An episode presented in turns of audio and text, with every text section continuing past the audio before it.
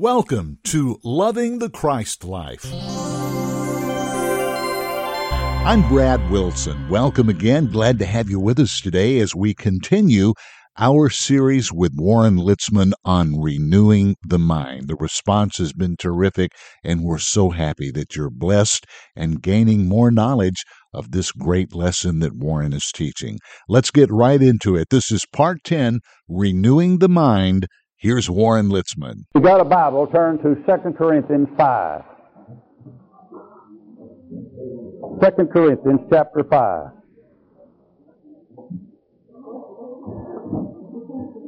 When I get to thinking about what are the things we ought to consider in these meetings, my mind is flooded with ideas. But then I have to simmer it down until we come to what it is that's most important. And actually, I guess it's the things that I feel are most important, and I pray they are to you. I came to this meeting with the desire to set you on a thinking about renewing your mind. The mind is a very important factor in your spiritual walk. It, in fact, now that you are born again, is the most important factor of your spiritual walk. However, we don't treat it like that. We have a tendency to treat body far more with time and interest than we do the mind. As you know, the mind will play out on you. If you get old enough, plays tricks on you. And that's because you don't keep renewing it. You don't keep new ideas and new thoughts coming to it. A person that becomes stereotyped to their way of living has ceased to grow in their mind. If you want to keep a mind that is healthy, you need to always keep developing truth, new ideas, new thoughts. And of course, the mind determines body. You understand that? Your mind determines what you are in body. If you think you can do a thing, you can probably do it, or at least almost do it, if your mind is quickened.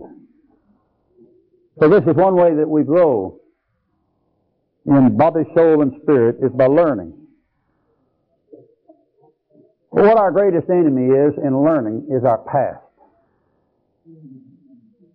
Our past keeps us from developing our mind so that it expands and grows.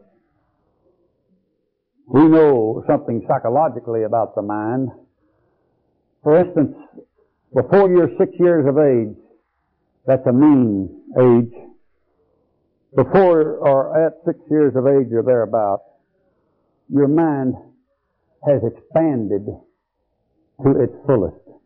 All it will ever hold is determined by how much that mind has expanded by the time you're about 6 years of age. So it's important that a child have mind expansion tools before it reaches that mean age. It may be 7, maybe 8, maybe even 4. But that's what expands the mind. Well, that means for all the rest of your life, you have a mind expanded to the degree that it holds information. So if along the way you come across a desire to know something, a good example is computers. Many people over, I'll use that age 50 again, have a real struggle with computers and don't want to touch them. Don't want to have anything to do with them. Now, why is that? Because the mind is not expanded to where they want to take in that information. I remember for a good 3 or 4 years I fought it. I didn't even know how to turn on a computer. We have 4 or 5 of them in our offices. And I would always ask somebody else, please turn it on and get this address for me, or get this phone number for me, or find out about this person or that person, every person we have on the computer. I couldn't even turn the thing on. So it bothered me. I had a grandson 3 years of age that was turning it on and off and playing games on it all day.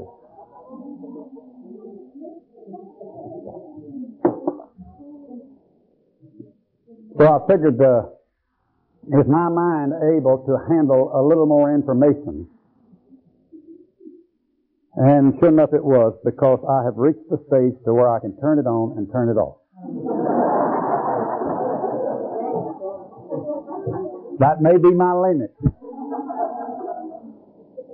I do a lot of typing on it, and sometimes since I can't type, I hunt and peck.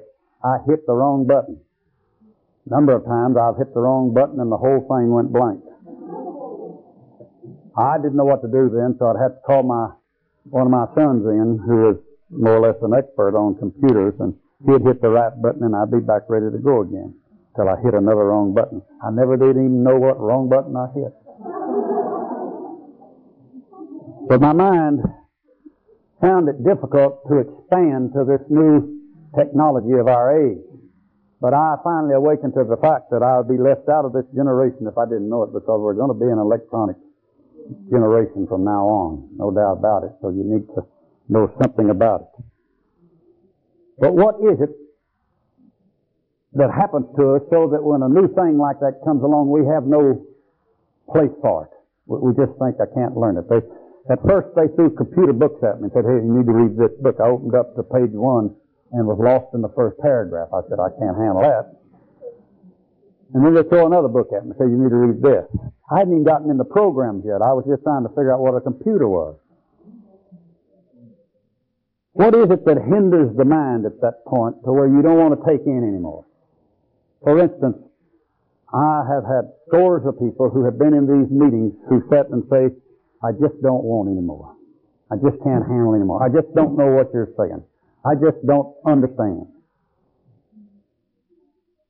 Well, it is that their mind has reached a place to where it's rather painful, because it won't expand anymore.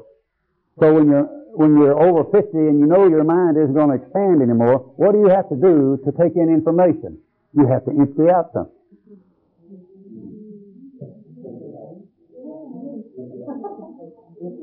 Empty. Dip out. You have to get rid of something. But now this is the way the Scriptures are written. The Bible, written by the Holy Spirit, is so written that anybody that grows in the truth of the Scriptures must constantly empty out to take in the new. Why is that? It's because the Holy Spirit, let's say as an example, could write the word one, just one, O-N-E, one. And when you first read it, it means one thing. When you read it the next time, it means something else. When you read it years later, it means something else. What is that? That is that the Holy Spirit, in writing a simple word, can have so much greater meaning to it as you grow in your understanding than you've ever thought possible. It's like John 3:16. I've often said that the simple verse, for God so loved the world that He gave His only begotten Son, in my lifetime, that verse has changed at least 7 times. When I first read it, it meant one thing. When I next read it, it meant another. When I next read it, it meant another. And each time I took in new information about it, I realized that the old information is incomplete, set it aside. Empty. Empty it out of your mind, because now you're coming into present truth. I think Peter had that in mind in his epistle when he said present truth. That's a big term. Theologians don't like it because they want you to believe what they've already written. But present truth is what the Holy Spirit is saying to you here and now. Well, that changes, does it not? But only if there's space for it. Only if there is a place in your mind for truth do you get it. And if you're not willing to make a place for it, then you stagnate in that level, that on that strata. That's where your understanding will stop. Now I run into a lot of people, not picking on anybody, but we have a lot of Roman Catholics that come to our meetings. And the first thing I hear from them is, I'm satisfied. I'm right where I ought to be. They have had it drummed into them. This is the true church. This is the true gospel. This is the true understanding of God. There is none other. And so if God had a new truth for them, there's no place for it, because they are not willing to release that understanding. Well, it's not just Roman Catholics. It's charismatics. That's the next group I'd talk about, because they are the most whatever.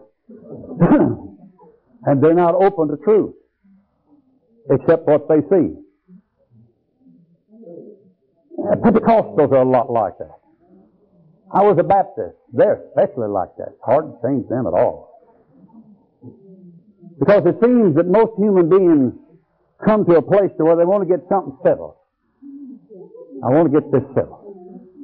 I want to get over the hump. I've got it settled. This is it. I'm ready to die with it. Well, that'd be hard to do in this generation. You remember those little pads we used to run around with, had batteries in them, and we could punch them and get all of our figures and little hand, what do you call those things? Yeah, little calculators. You remember that?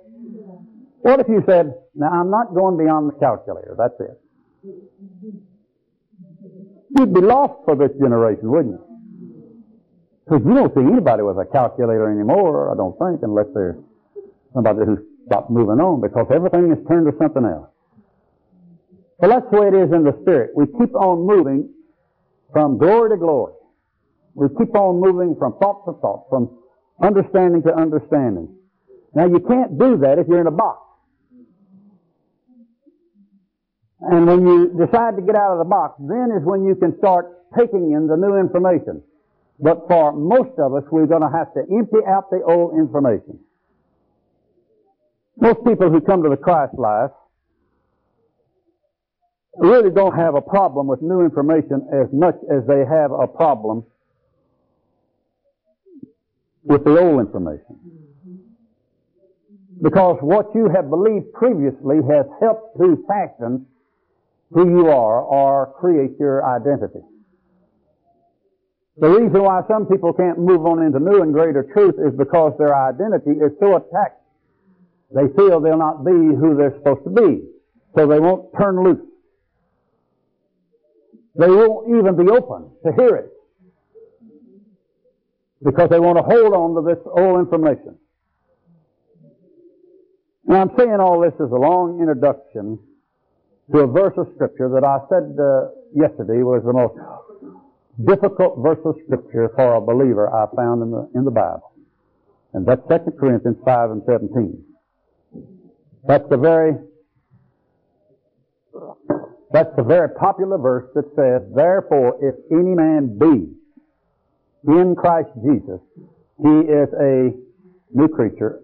Old things are passed away." Now, that's where I stop. Because here is something from the man who knew the human being better than any other. He could not say we had become new creatures unless he said old things have passed away. Because you can't handle new creature living unless something happens to the old thing. That's the most difficult verse I know, has to do with salvation, because most believers have never dealt with old things passing away. What has happened to us is that we have brought Christ into our life and asked Him to change all the bad things, but leave us alone. Yes, sir. Leave me alone. If I got something bad, Lord, take care of it. If I'm sick, heal me. If I don't understand, teach me. If I'm poor, provide for me. But leave me alone. All things pass away. That's hard. That's the hardest thing you do. That's like making a decision. That was hard. This is hard, to release these old things. I'd like to have your mind renewed to this thought. Am I willing to let old things pass away? Can I renew my mind to something new, something greater, something better, something right from the Lord? Old things pass away. Well, we've got to talk about what happened to you when you got saved. What really took place when you got saved. We don't talk about this much. Paul mentions it a time or two in a scripture or two. He talks about us being babes in Christ. If you were to ask me, and I had a long time to talk about it, what is wrong with the average Christian, I think my quick answer would be the average Christian has never been a babe in Christ. Now, have you noticed that? Have you noticed in our generation that it's hard to find somebody that just outright doesn't know anything about the Bible or God or church? So everybody that we're leading to the Lord already has some roots in them, some deep roots in them about religion. Have you ever thought about that? I saw when I pastored that we could have a meeting going on and everybody be singing, and a fellow right off the street could walk in and sit on the back row, and in a little while he'd be singing. And he could come to the meetings and sing. Finally, he'd be clapping his hands and praising the Lord. And as time went along, he kept moving down in the audience to the next row, the next row, the next row, and finally he'd be right down front. And the preacher would say something important, and he'd jump and say, "Amen." He'd be having a ball. And finally, when we called people down to front, he would come down and start praying with them. But he never had gotten saved. It just fit in. It was like an osmosis. It's just going to happen, you know. He figured since he was acting like all the rest of them and doing what everybody else did, that he was one of them. And it could have been that all the rest of them had done it like that, so there wasn't anybody there. You just kind of evolve into spiritual things these days. It's on television, it's in the bookstores, it's on the radio, it's just everywhere. It's just hard to find a hardcore sinner.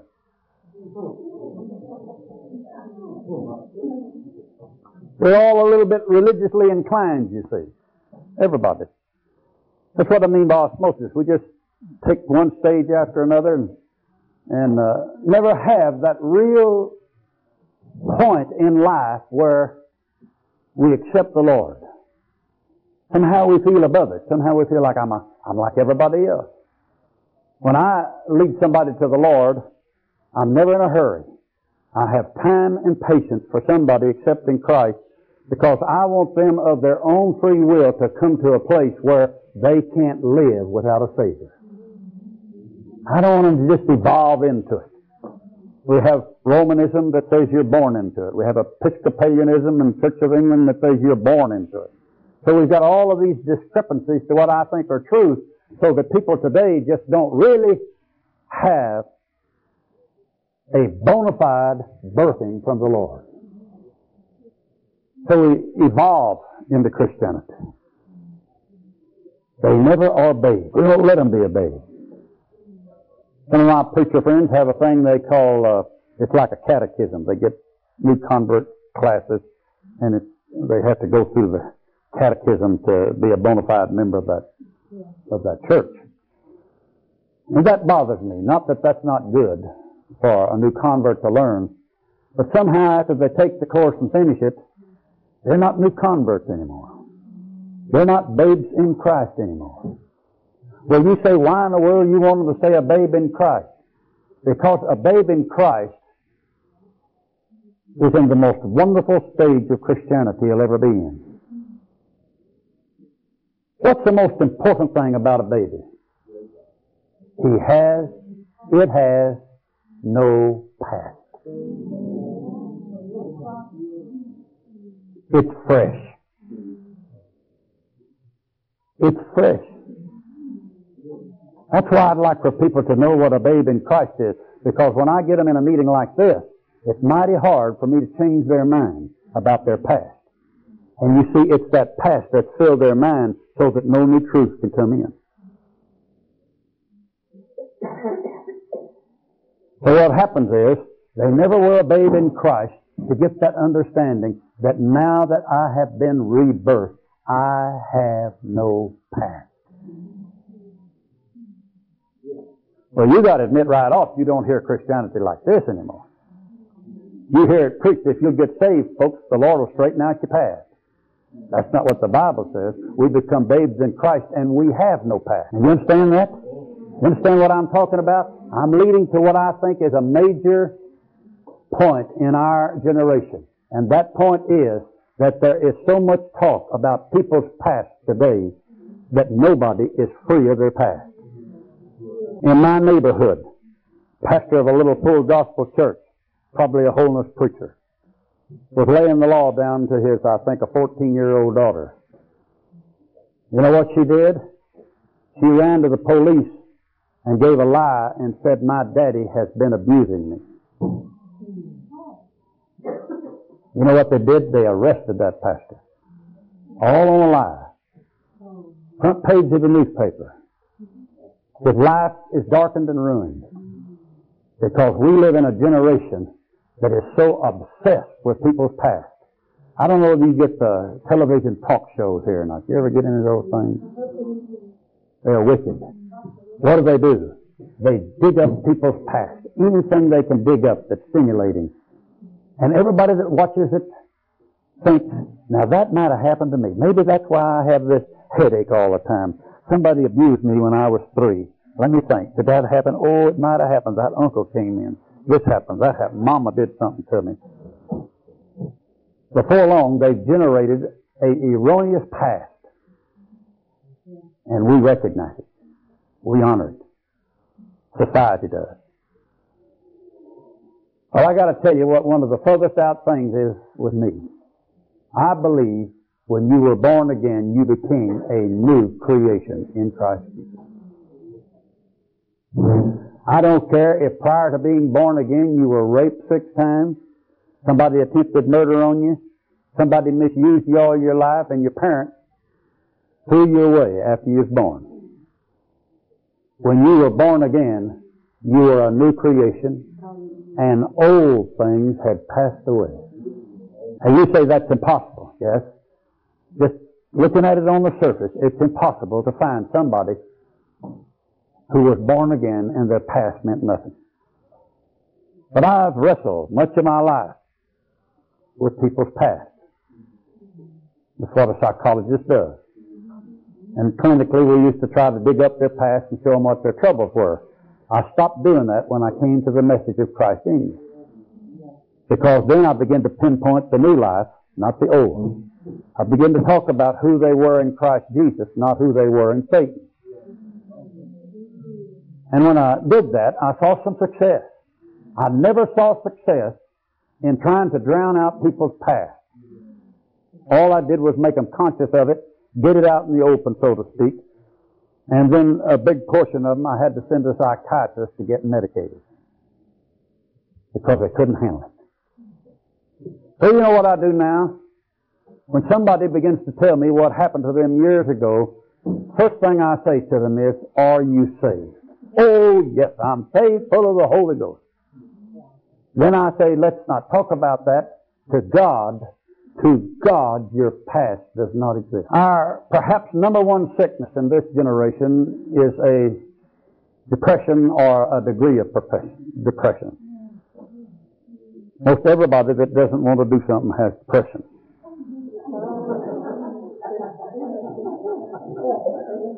There's a very small percentage of people who have organic depression. Most of it is caused by the pressures of living and maybe the news media. That's a big thing. You tell somebody that they're depressed because of things that have happened to them, and all of a sudden they get real sick. I got a fellow I'm dealing with now who every time I talk with him about his depression, it gets worse. When I tell him that to God it doesn't exist, he really gets sick. So I can see that that's become a security pillar to him. That whatever he doesn't want to do, he'll be depressed about it because the things of the past are bothering him. That's a major source, not the total, but the major source of depression is the past. People can't handle it. People who can't handle their past begin to use it. They use it some way. I don't know if you ever dealt with manic-type people, but the majority of them use what's happened to them to their own benefit. So I'm quick to tell people that we're not going to deal with your past anymore if you got saved. When you got saved, old things passed away. But the problem is, most people who've gotten saved have run into a lot of problems of life since. So they're all worried about those. Then is when I have to tell them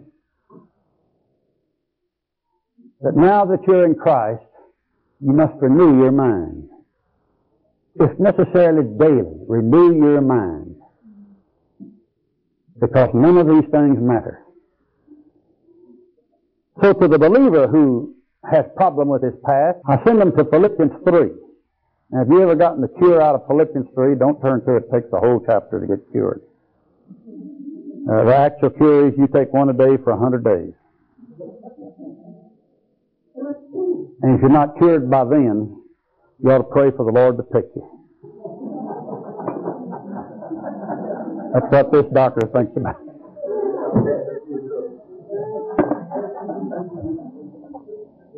What's the heart of that third chapter? Two or three important things. He says, everything that's made me me, I've suffered the loss of. Everything that makes me me. Everything that gives me an identity. My birthing, my parents, my race, my nationality, my training. All of it, he says, gone. Now this is how you get sanity.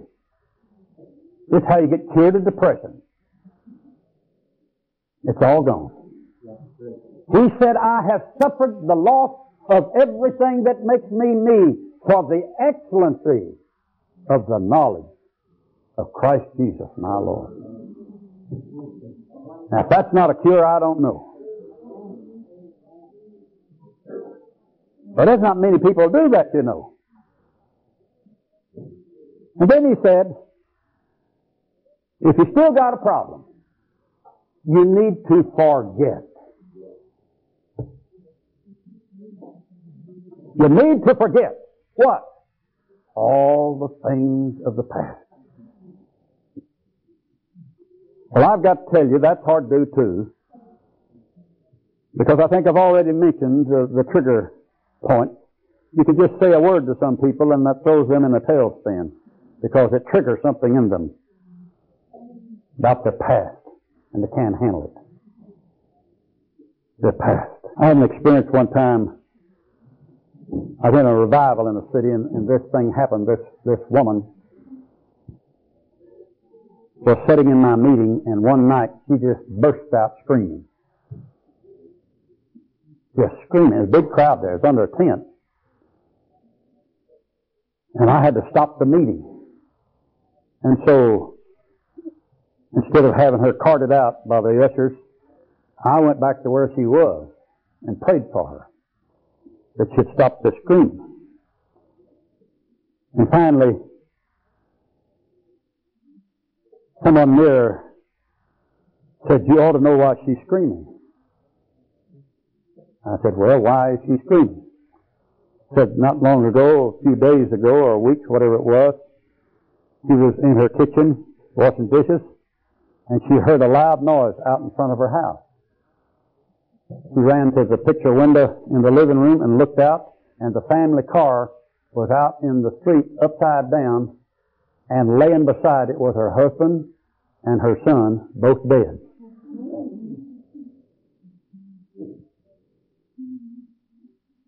It had made such an impact on her. So something had been said in that meeting that triggered that, and she couldn't handle it. And she started screaming. Well, I, after hearing this, had a different feeling about what was going on. It wasn't the devil. It was a circumstance of life that she wasn't able to control or handle. So I felt led of the Lord to do something. I took the 96th Psalm, and I put the Bible in her hands while she was still shaking and her screaming had subsided somewhat. And I said, lady, I want you to read this 96th Psalm to me out loud. Isn't that the one that says, he that setteth in the secret place of the Most High? 91. Oh, it was 91. You're right. 91. She looked up at me as if to say, why don't you lay hands on me and cast the devil out of me? The present wasn't her problem. It was the past. Now, I needed to renew her mind. So I had her to read the 91st Psalm once, and she quit her crying. I had her to read it the second time, and she looked up and smiled. And I had a big crowd watching all this. Second time, she looked up and smiled. She got halfway through it the third time, and being of Pentecostal race, she jumped up and started shouting.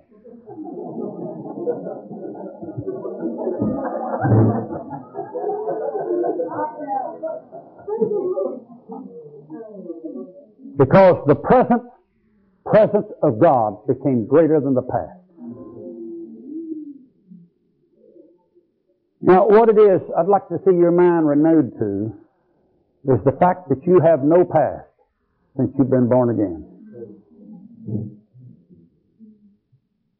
But the reason you don't want to really take that in is because there are things in your past that you are linked to that you think give you present identity of who you are. Let's take the family, for instance. Old things have passed away.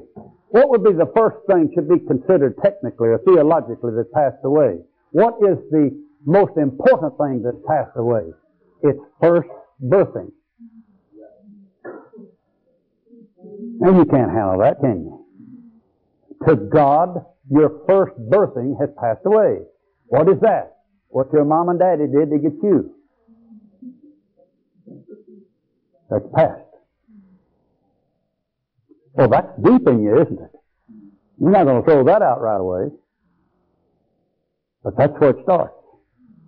That's why the Scriptures, especially when Jesus was dealing with subject of discipleship, that he was so strong on the family issue. If a disciple will not leave his mother and father. In his own life, he was hard on the subject. From the moment he started preaching, he would not call Mary mother again. He called her woman, with one exception to his death. Why would he be so hard on this subject? Because that fit what was necessary to the new birthing. There's no place for the new birth in most people. Someone said to me not long ago, a preacher in fact, he said, why is it so little is explained about the born again? I spend all my time talking about a birth and being born again. He said, why is so little explained about it? I said, it's simple. Nobody wants to make it more important than first birthing. I just said in this meeting that our gathering together here is a more powerful family relationship once you understand Christ in you and Christ in others than going to a natural birth family reunion. Why? I can look at you and not have to know one thing about you and know that when I hug your neck, you're a bona fide child of my Father, and I don't need to know anything else. See? But you go to a family reunion, and everything that happened from the time the two of you fought in the crib surfaces.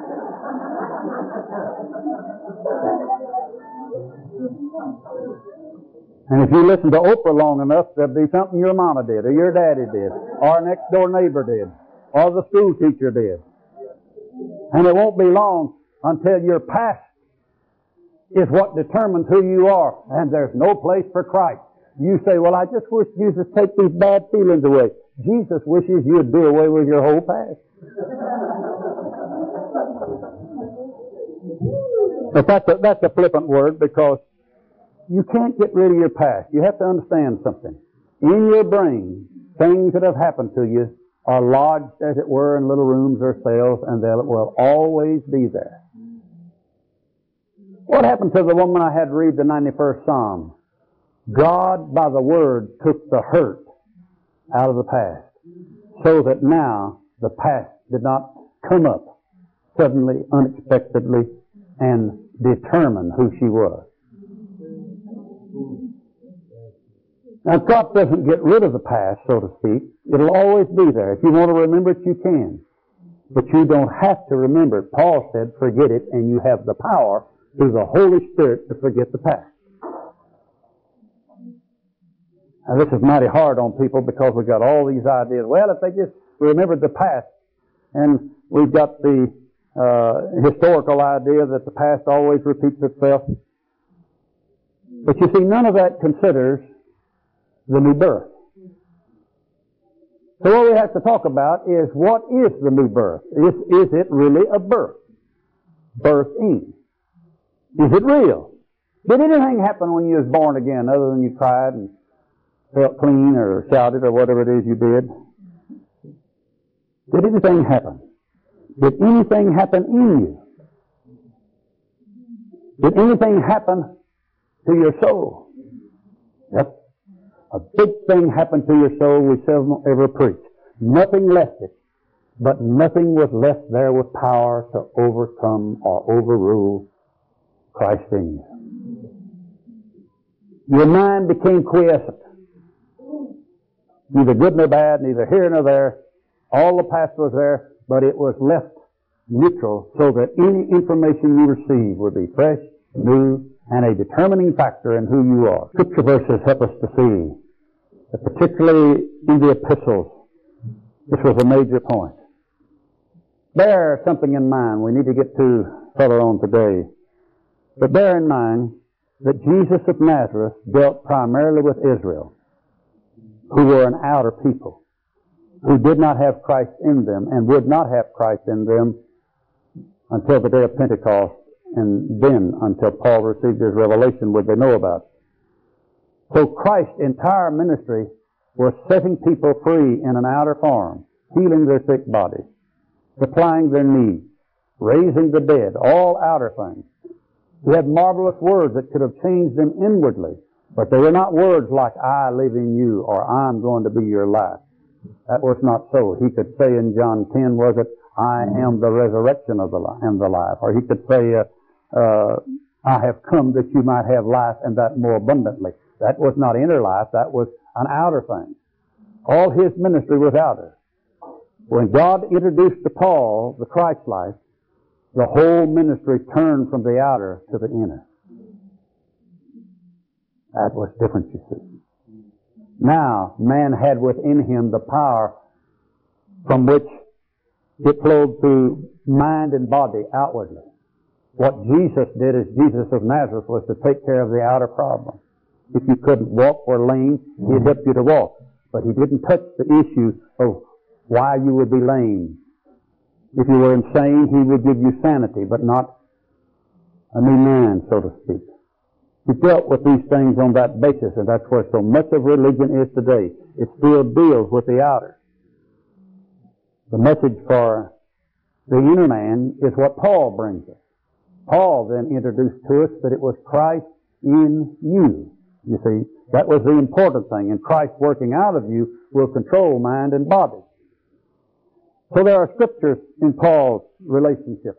Somebody says, why do you always go back to Paul? Because he's the only one that knew this.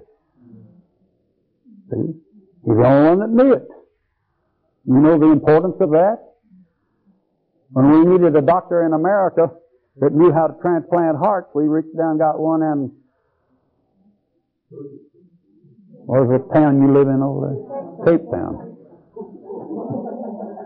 We reached down in Cape Town, got one. So, if you want to know what makes a human tick, you got to listen to Paul, because he's the only one in the Scriptures that knows that. I want you to look at some verses of Scripture with me. Look at Galatians 6 and 15. That's one of my favorite verses.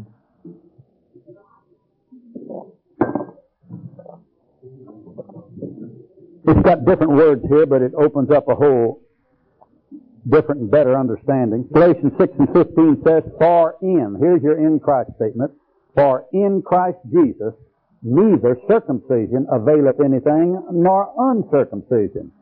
What is it that avails then? The new creature.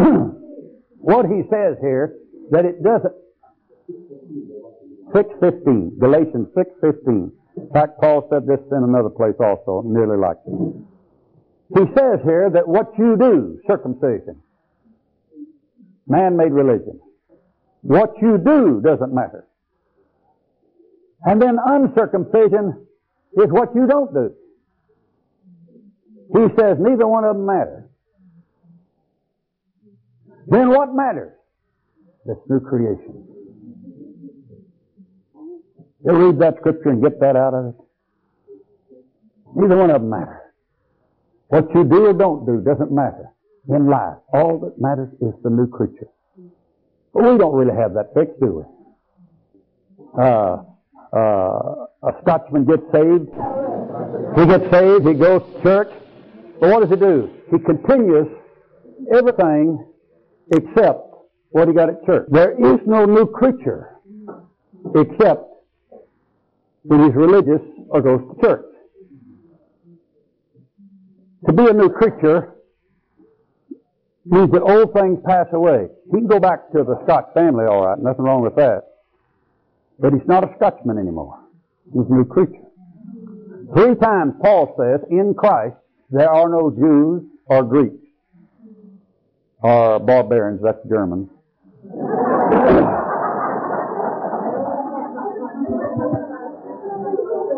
Or Scythians, bond or free, not even male or female. Why does he say this? Because when you were rebirthed, you became a new creature.